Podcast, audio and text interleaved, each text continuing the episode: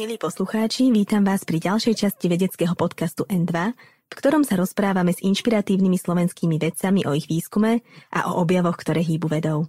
Moje meno je Zuzana Vitková a pôsobím ako redaktorka rubriky Veda v denníku N. Tento rozhovor môžete počúvať vďaka Asset Science Award, oceneniu, ktoré podporuje výnimočnú vedu na Slovensku. Premena svetla na elektrínu, čiže fotovoltika, je v súčasnosti po vodnej a veternej energii tretí najdôležitejší zdroj energie z obnoviteľných zdrojov. Množstvo slnečnej energie dopadajúcej na zemský povrch by pritom našu súčasnú spotrebu pokryl približne 6000 krát. O tom, ako zachytávanie fotónov funguje, aké sú limity a výzvy tejto technológie, sa budeme rozprávať s vedcom Miroslavom Zemanom z Technickej univerzity v Delfte, ktorý sa fotovoltike venuje cez 30 rokov a za svoj výskum dostal tento rok štátne významenanie od prezidentky Slovenskej republiky Zuzany Čaputovej. Dobrý deň. Dobrý deň, prajem. Fotovoltikou sa väčšina z nás už stretla, či už pri inštalovaní solárnych panelov na svoju strechu alebo pri obzeraní tých striech v okolí. Ako by sme ale takto na začiatok vysvetlili základný princíp, na ktorom fotovoltika funguje?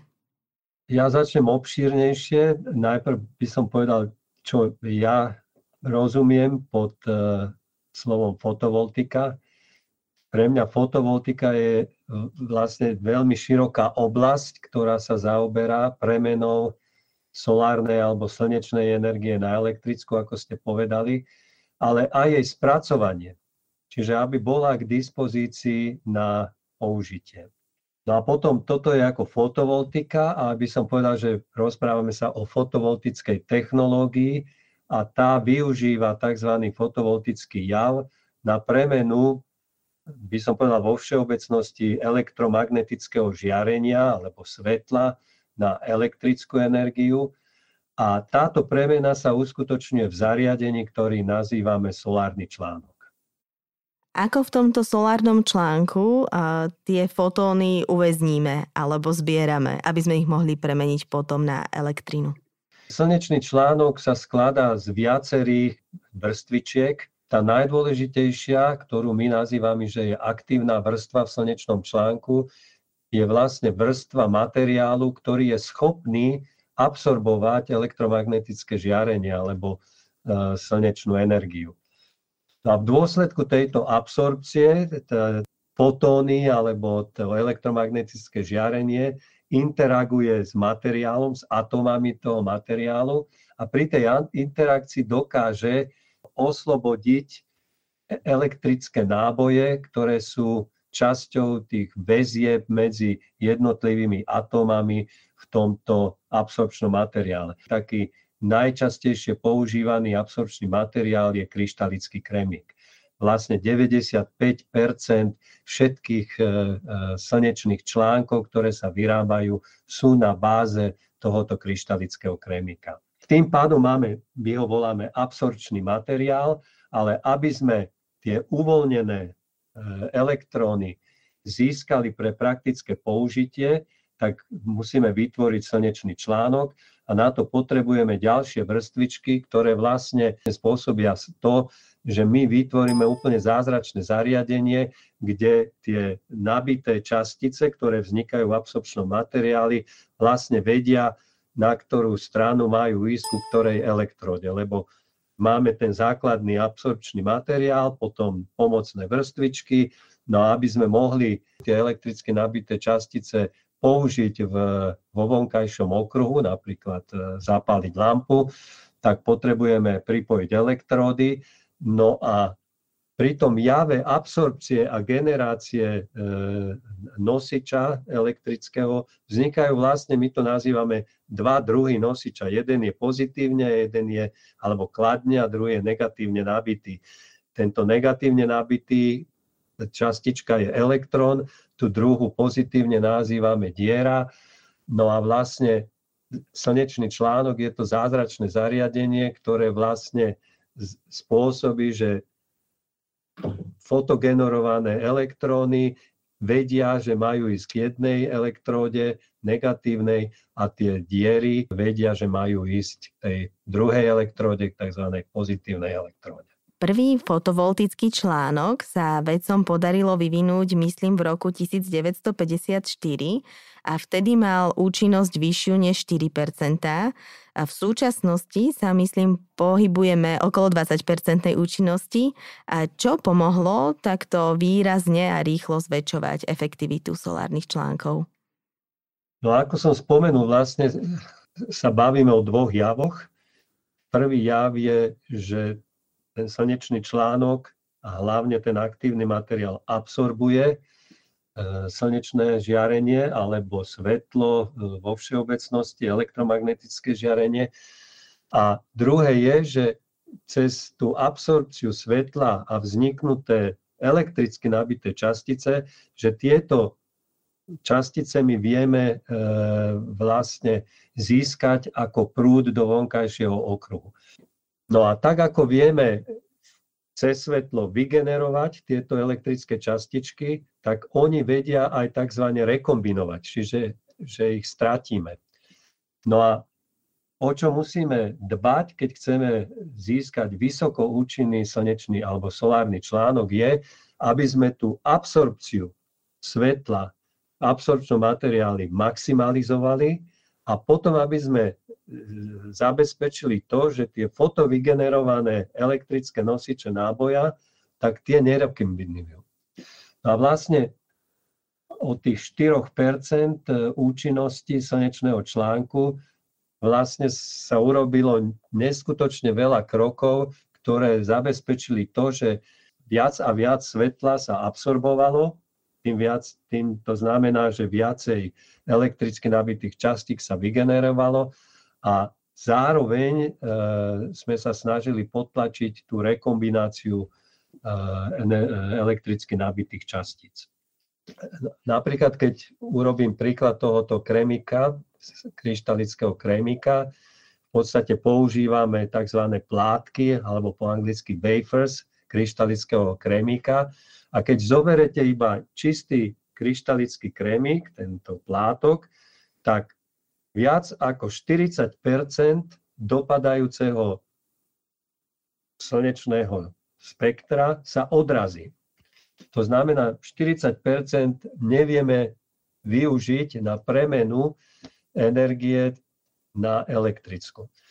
Takže používame rôzne triky, ako zabezpečiť to, že reflexia e, od toho povrchu kremíka je minimálna a viac menej všetko dopájajúce svetlo sa dostane dovnútra do materiálu. A na to používame napríklad to, že povrch toho kryštalického krémika nemáme dokonale hladký, ale pripravíme nejakú povrchovú textúru, tomu hovoríme. A tým pádom sa svetlo rozptýli a môže sa lepšie absorbovať v tom materiáli. Alebo potom používame rôzne, ako som už spomenul, podporné vrstvičky, a tie podporné vrstvičky používame ako tzv. antireflekčnú vrstvu. To znamená, oni zabezpečia to, že keď svetlo dopadne, už teraz nie na slnečný článok, ale na tie antireflekčné vrstvičky, tak sa neodrazí naspäť, ale vnikne do slnečného článku. A tu už si viete predstaviť, že sme vlastne mohli zabezpečiť, že absorpcia solárneho žiarenia do toho článku sa naozaj zmaximalizovala. A vy ste spomenuli tú efektivitu okolo 30-40%. Kde má podľa vás fotovoltika strop? Som spomenul uh, limit 30%, ale to je preslnečný článok, ktorý využíva iba jeden typ absorpčného materiálu. Napríklad kryštalický krémik, alebo sú aj iné, a zdôrazním, polovodičové materiály, ktoré sú schopné absorbovať e, svetlo a premeniť e, to svetlo na elektrické nabité nosiče. Samozrejme, môžeme ísť s tou účinnosťou ďaleko vyššie, ale vtedy musíme použiť dva alebo viacej rôznych týchto absorčných materiálov. Čiže vlastne čo robíme, že vyrobíme slnečný článok s jedným typom absorpčného materiálu, potom slnečný článok, kde ten absorpčný materiál je iný materiál a tak ďalej. A tieto potom vlastne na seba poukladáme. Tým vytvárame tzv. tandemové alebo viacprechodové slnečné články. Teraz sa môžete spýtať, prečo napríklad ten limit pre slnečný článok s jedným absorpčným materiálom, alebo my, my tomu hovoríme aj s jedným prechodom, má iba 30% Je to preto, že my, my meriame účinnosť článkov pod veľmi presnými dohodnutými podmienkami. Lebo si viete predstaviť, ja vyrobím v mojom laboratóriu slnečný článok, chcem ho zmerať, tak výjdem von z laboratória, môže byť slnko, tak nameriam iné parametre, ako keď bude zamračené a bude to iné, keď pôjdem s tým istým článkom, ja neviem, niekde do ropníkovej Afriky. Takže aby sme slnečné články medzi sebou mohli porovnávať, čo sa týka tejto účinnosti premeny, tak dohodli sme sa na špecifických podmienkach, ako to budeme merať. Keď ste spomínali tie viacvrstvové solárne panely, vieme si ich predstaviť tak, že ako keby sme na seba vrstvili kocky lega podľa toho, aké funkcie chceme dosiahnuť a vlastne vyberáme si z každého to najlepšie? Áno, no teraz sa vrátim k, tým 30%. Ako som povedal, my používame pri e, meraní účinnosti slnečných článkov slnečné spektrum. A to slnečné spektrum je relatívne rozsiahle. Hej, e, napríklad v rámci toho slnečného spektra je aj viditeľné svetlo. No a teraz každý ten iný absorpčný materiál vie efektívne využiť iba určitú časť toho slnečného spektra. A preto, keď použijeme iba jeden absorpčný materiál, tá účinnosť je limitovaná e, vlastne možnosťou využiť šírku toho slnečného spektra. A teraz, ako hovoríte, my môžeme zobrať rôzne absorpčné materiály, porovnajme to, ja neviem, s, s legom červenej farby, s legom žltej farby, s legom zelenej farby a vlastne uvedomte si, že to, tá vrstvička, ktorá je zelená, alebo inými slovami absorbuje zelené svetlo, tá druhá vrstvička žltá absorbuje žlté svetlo, druhá červená. A keď to takto vieme dobre zamerať, tak tá účinnosť môže byť až 100%. No a tým pádom, že my vieme urobiť ten viacprechodový slnečný článok s materiálmi, ktoré vedia účinne premeniť rôzne časti z toho slnečného spektra, my môžeme zvýšiť celkovú účinnosť premeny energie zo slnečného spektra na tú elektrickú. No a potom ten limit ide až, ja neviem, do 80, do 90 a vy sa venujete inováciám tenkých a viacvrstvových solárnych panelov. Aké zlepšenia takéto vrstvy prinášajú? Hlavne, čo som spomenul aj na začiatku, že tie vrstvičky pomáhajú napríklad zvyšovať absorpciu v tom slnečnom článku, a zároveň e, e, eliminujú tú rekombináciu e, už vygenerovaných nosičov elektriny alebo elektrického náboja v tom článku. Čiže áno, dva prístupy. Jeden je ten prístup, že zvýšiť účinnosť tým, že maximalizujeme absorpciu, minimalizujeme rekombináciu v tom článku a druhý prístup je, že dávame na seba slnečné články, ktoré majú rôzne, rôzny ten absorpčný materiál. Čo očakávate, že bude taký najbližší veľký prielom vo fotovoltických technológiách? Ako, čo sa týka realizácie, bude to realizácia tzv. tandemových slnečných článkov. Musíme sa zamerať na materiály, ktoré vieme veľmi ľahko spracovať a veľmi lacno vyrobiť slnečné články. Taký je ten kryštalický krémik, ako som spomenul. Teraz je nový materiál, veľmi zaujímavý, tzv. perovskit. No a to sú teraz nové trendy, vývoj slnečných článkov na báze tohoto perovskitového materiálu, ale zároveň aj kombinácia perovskitového slnečného článku a kremikového slnečného článku vytvorenia tandemového slnečného článku. A tak, ako som spomenul, pre ten jednoprechodový slnečný článok, teoretický limit je okolo 30% tak s touto kombináciou už teraz dosahujeme účinnosti premeny vyše 31% Takže vďaka tomuto prístupu vieme prekonať ten teoretický limit pre jednoprechodový slnečný alebo solárny článok. Je problém, keď solárne články, povedzme, zapadnú prachom, napríklad v púšti pri pieskovej búrke? Jasné, jasné, lebo vlastne tým pádom menej svetla môže preniknúť do slnečného článku a generovať e, elektricky nabité častice, elektróny a diery. Takže toto je problém slnečných e, elektrární v púšťach, kde ozaj musia potom zabezpečiť pravidelnú čistenie povrchu slnečných modulov alebo solárnych modulov. V tom je napríklad výhoda Slovenska alebo určite Holandska, lebo ja sám mám nainštalovaný na streche slnečný systém, fotovoltaický systém a vlastne nemám žiadnu starosť tým, lebo tu často prší, takže ten dážď zabezpečí, že povrch solárneho modulu je viac menej vždy čistý a môže absolvovať čo najviac dopadajúceho svetla. Dokáže solárny článok alebo solárny panel zachytiť aj slnečné svetlo, ktoré je odrazené od mesiaca, čiže tzv. mesačný svit?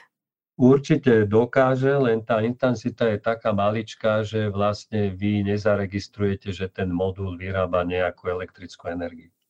A najväčším svetovým výrobcom fotovoltických panelov je momentálne Čína. Čo bráni tomu, aby sa ich produkcia preniesla o niečo viac aj do Európy? Viete čo, z môjho pohľadu nebráni tomu nič.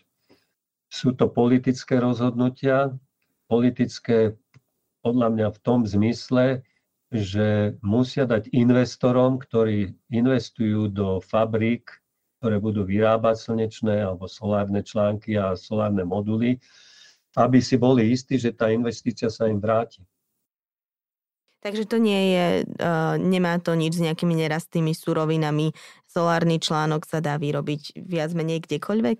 Dá sa vyrobiť kdekoľvek, áno, keď máte všetky tie suroviny k dispozícii. že keď eh, si zoberieme príklad článku na báze kryštalického krémika, tak ideálne by bolo, aby v Európe sme vyrábali tie krémikové plátky a vedeli spraviť aj slnečný článok, vyrábali aj materiály, aby sme vedeli urobiť e, solárny modul.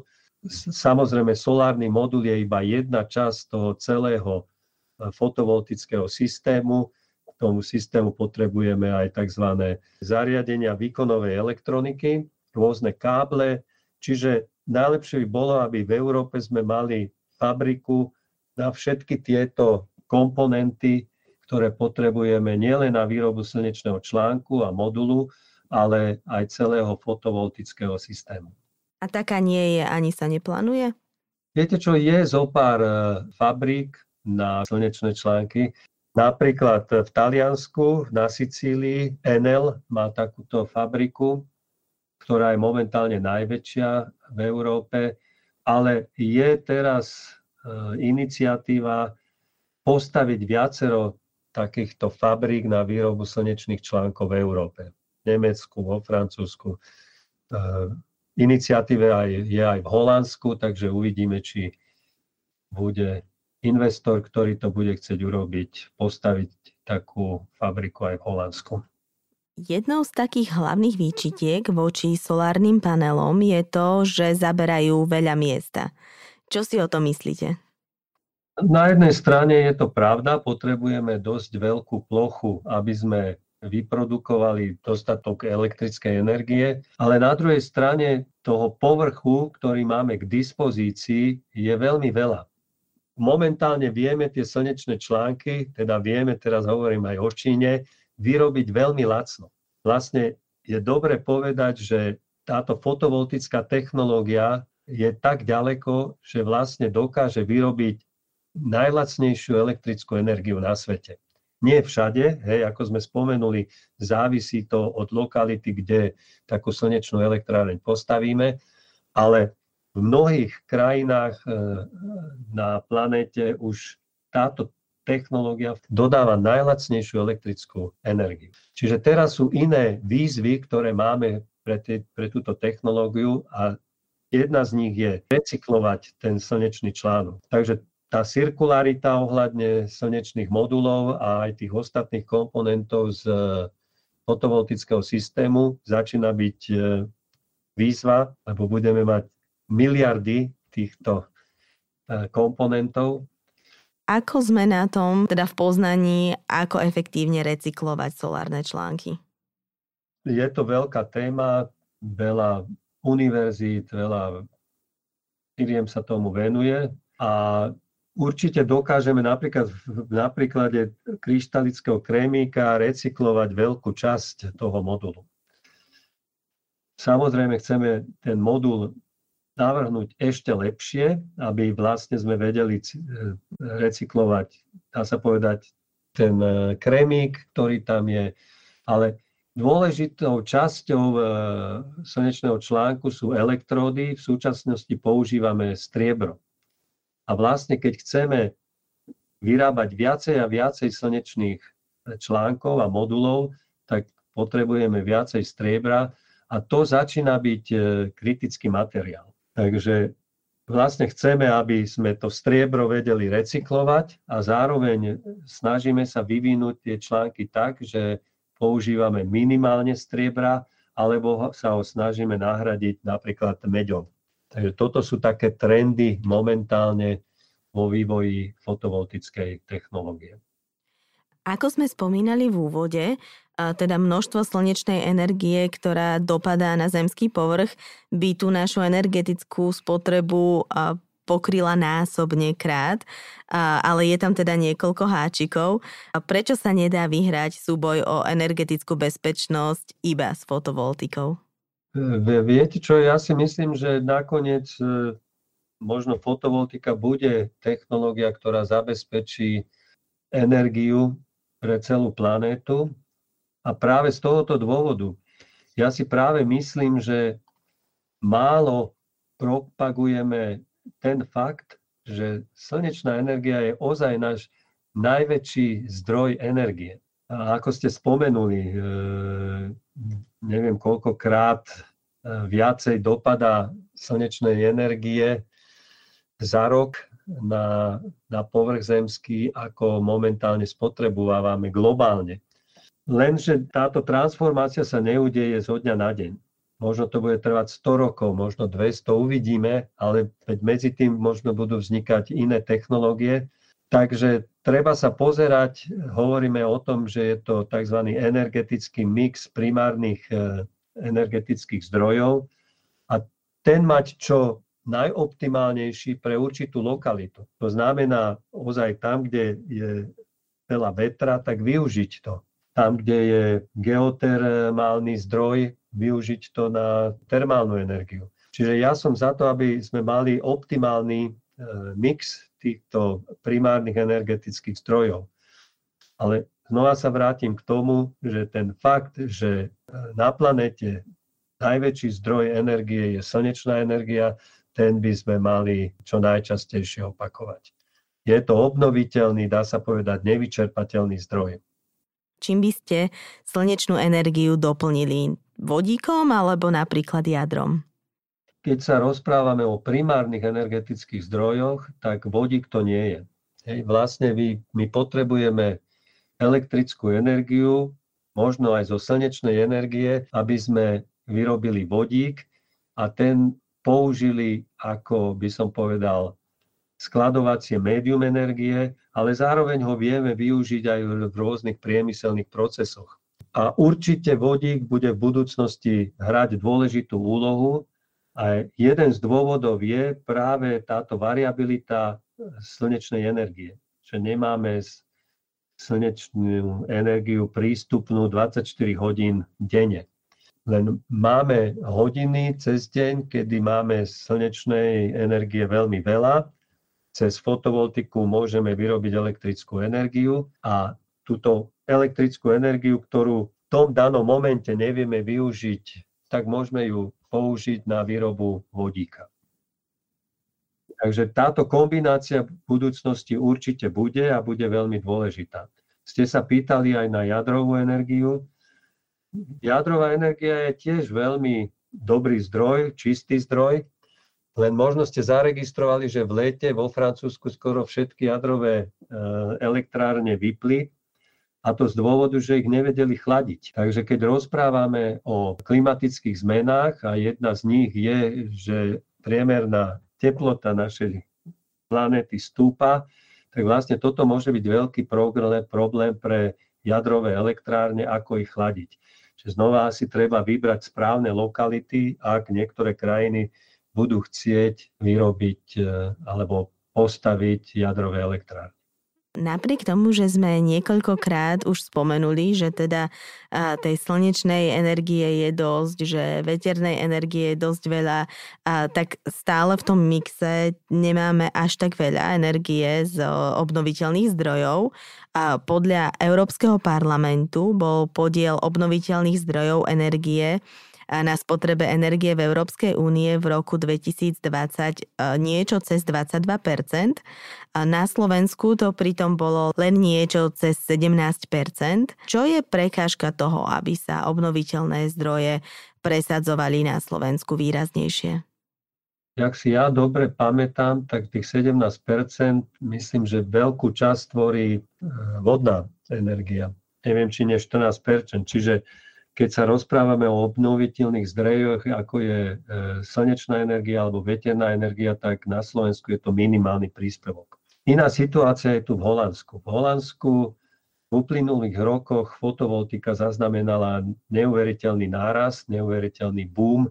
Keď to porovnám, tak koncom roku 2021 v Holandsku bol nainštalovaný výkon 14 e, gigawatov možno to číslo nepovie veľa, ale na Slovensku to bolo 0,5, čiže 15 krát menej. A keď si predstavíte, že plocha Holandska je viac menej rovnaká ako plocha na Slovensku, okrem toho 18% plochy v Holandsku sú vodné plochy, kde na Slovensku to není ani 1%, tak naozaj Slovensko je veľmi pozadu, čo sa týka využitia fotovoltiky lebo keď som na Slovensku a rozprávam sa e, s priateľmi, so známymi, tak stále pretrváva názor na Slovensku, že táto technológia je veľmi drahá a teda e, návratnosť investície je vlastne dlhšia ako životnosť e, solárnych modulov. Opak je pravdou. Hej? Opak je pravdou, ako som spomenul, v súčasnosti fotovoltická technológia je technológia, ktorá vyrába najlacnejšiu elektrinu. Čo si má teda človek pri kúpe panelu všimnúť, aby si nekúpil uh, technológiu, ktorá bude povedzme o 15 rokov len veľmi málo efektívna v porovnaní s tým, čo bude na trhu vtedy, alebo o 5 rokov? V súčasnosti dominantnou fotovoltickou technológiou na výrobu slnečných článkov sú, je technológia na báze kryštalického krémika. Takže tu sa človek nemôže pomýliť, ale aj napriek tomu vždy by som sa pozrel, ktorá firma vyrobila slnečný článok alebo modul, parametre toho e, slnečného modulu. V súčasnosti by som povedal, že 20%, 20% moduly už je štandard, takže keď si potenciálny konzument pozrie na tieto parametre, vlastne aká technológia je použitá, tak by sa nemal pomýliť. Ja sa ešte vrátim k tej štatistike Európarlamentu o podiele energie z obnoviteľných zdrojov v krajinách EÚ, lebo Holandsko bolo v tom roku 2020 iba na 14%. Prečo Dôvod je veľmi jednoduchý.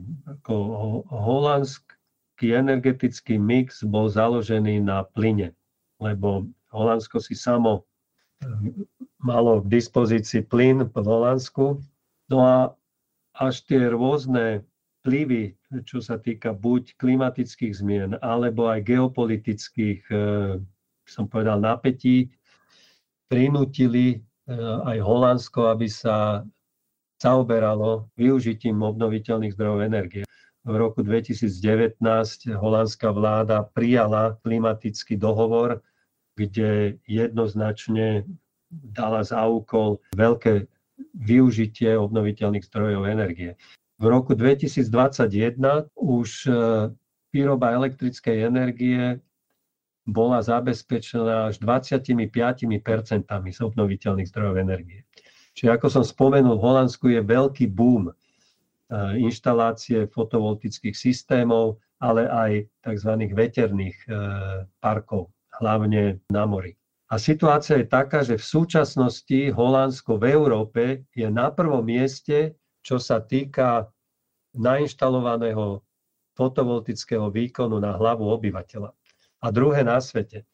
Takže vidíte, keď sú tie politické stimuly, tak sa dajú robiť zázraky. Obnoviteľnej energii sa venujete od roku 1989 a vlastne momentálne sú možné veci, v ktoré ste v tých začiatkoch ani nedúfali. Čiže ako sa odvtedy zmenil pohľad na obnoviteľné zdroje a fotovoltiku?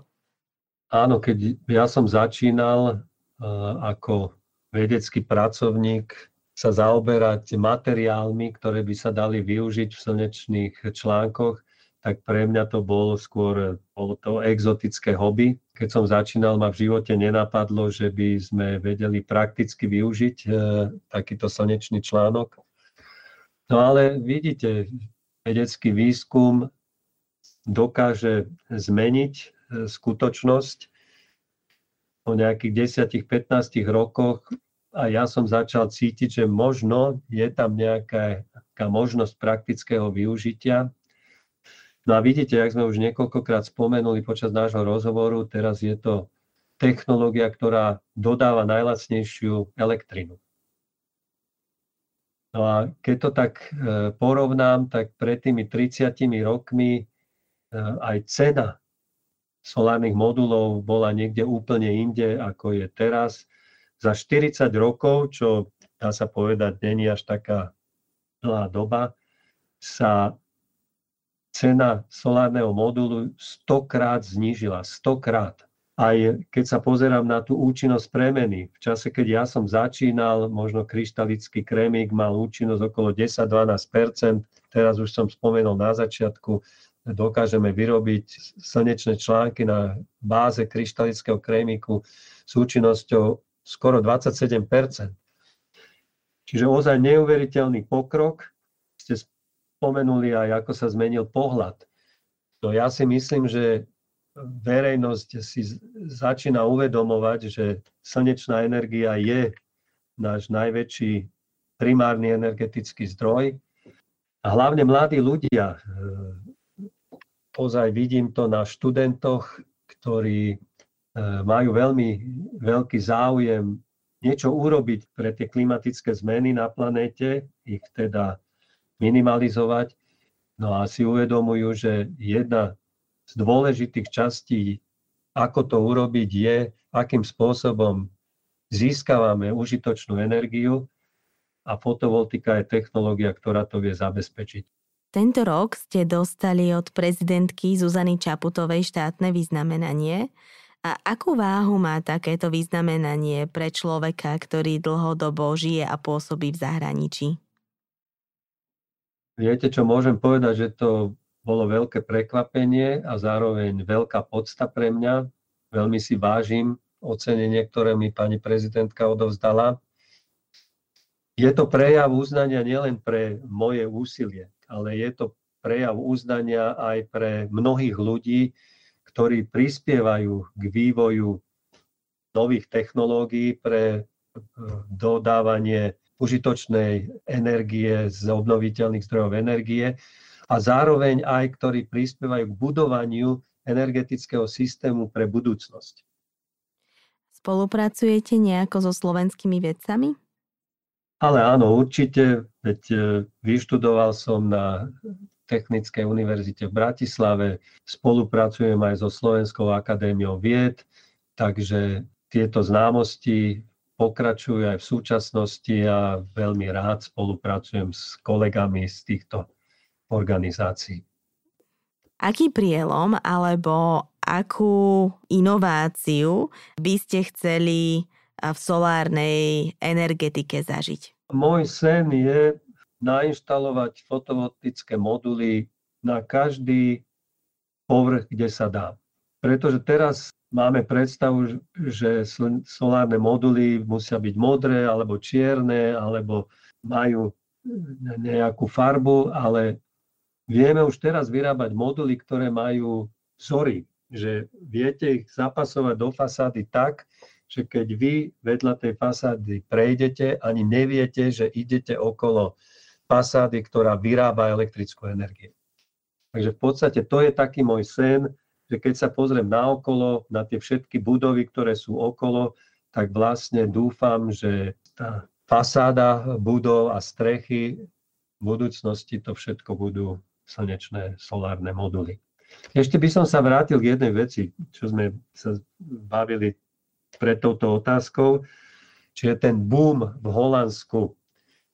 Tak za posledné 2-3 roky sa nainštalovalo, poviem číslo, medzi 3 až 4 gigawatov výkonu fotovoltaických systémov.